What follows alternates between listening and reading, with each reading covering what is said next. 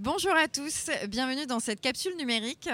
Euh, je suis Mylène Lavial, chaîne d'entreprise et consultante euh, social média euh, digital communication. Et j'ai la joie et l'honneur euh, d'accueillir Christelle. Bonjour, Bonjour, Mylène. Christelle de Foucault qui, qui va nous parler aujourd'hui marque employeur, rentrée littéraire. Enfin, je vais vous laisser vous présenter. Alors euh, oui, donc moi je m'appelle Christelle de Foucault, je suis formatrice conférencière sur tout ce qui est technique de recherche d'emploi et la marque employeur et je suis très présente sur les réseaux sociaux, notamment sur LinkedIn. Oui, d'ailleurs, c'est là où on s'est euh, rencontrés, où on se croise souvent. Exactement. Dans le jour, dans le nuit, jour, nuit, 24 heures sur 24. Euh, D'ailleurs, c'est intéressant. euh, en quoi, bah, peut-être ce réseau ou encore le numérique, toi, dans ton métier, dans ta vie professionnelle, ça qu'est-ce que ça a changé?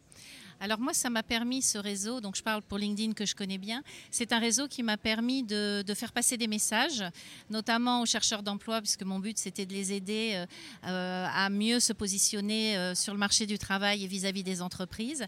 Et ça me permet surtout de passer des messages aux entreprises pour leur conseiller d'aller dans le sens de, de la marque employeur.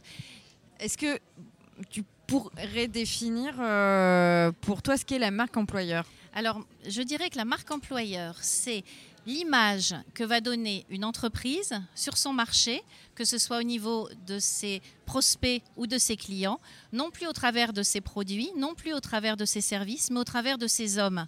Les hommes qu'elle recrute, qu'elle intègre, qu'elle fidélise euh, et qu'elle accompagne tout au long d'un parcours et dont elle fait des ambassadeurs.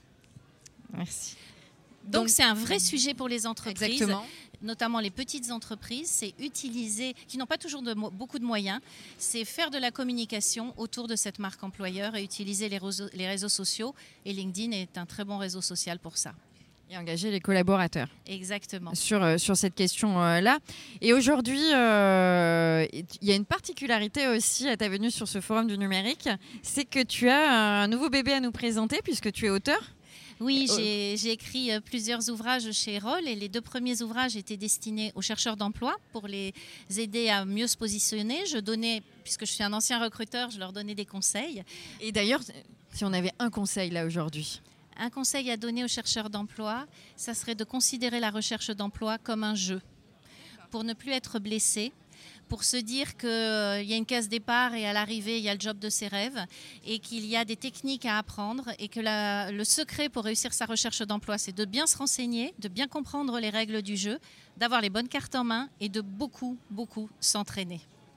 D'accord. C'est vraiment en plus euh, ce qu'on dit en- dans le numérique, puisqu'on est vraiment dans la notion de je teste, j'apprends, je teste, j'apprends, je recommence, J'essaye, j'échoue, j'échoue, et c'est pas grave si j'échoue. Voilà, j'apprends et je recommence. En. Exactement. C'est le même conseil. Ben, merci pour ce conseil.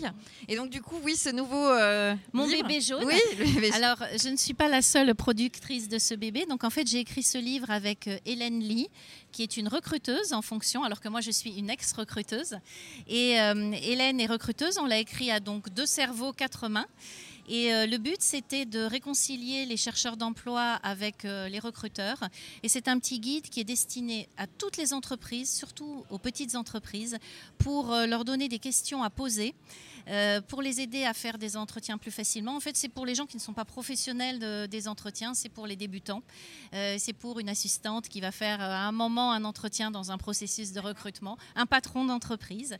Donc, quelles questions poser, comment bien comprendre les réponses, quel cheminement euh, utiliser dans le questionnement pour que ça ne devienne pas un interrogatoire, avec toujours cette notion de la marque employeur. C'est-à-dire que, et ça c'est un message que je donne aux entreprises, dites-vous que chaque candidat est un client.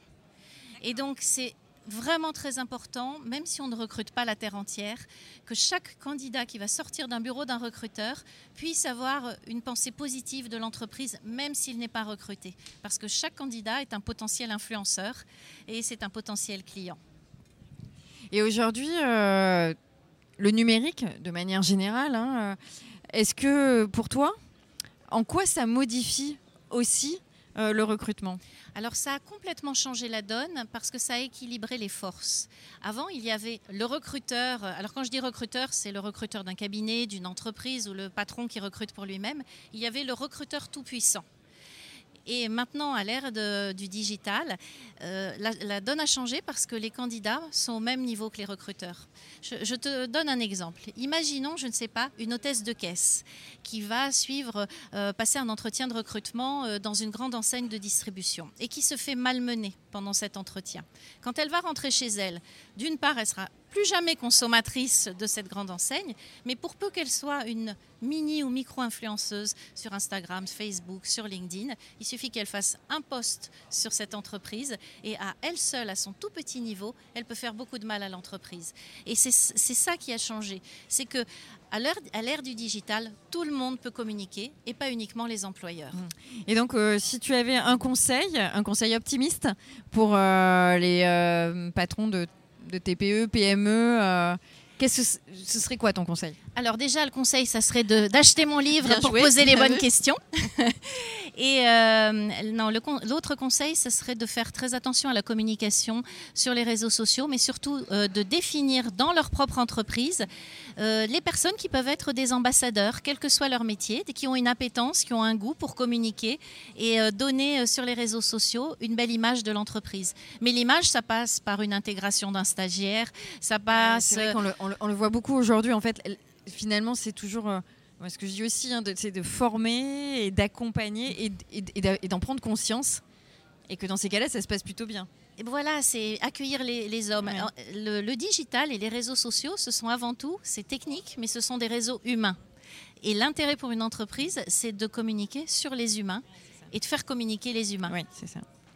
Et ben, c'est une belle conclusion. Merci, beaucoup d'être venue. Merci Christelle. Et puis euh, à bientôt. Au revoir. Merci, au revoir.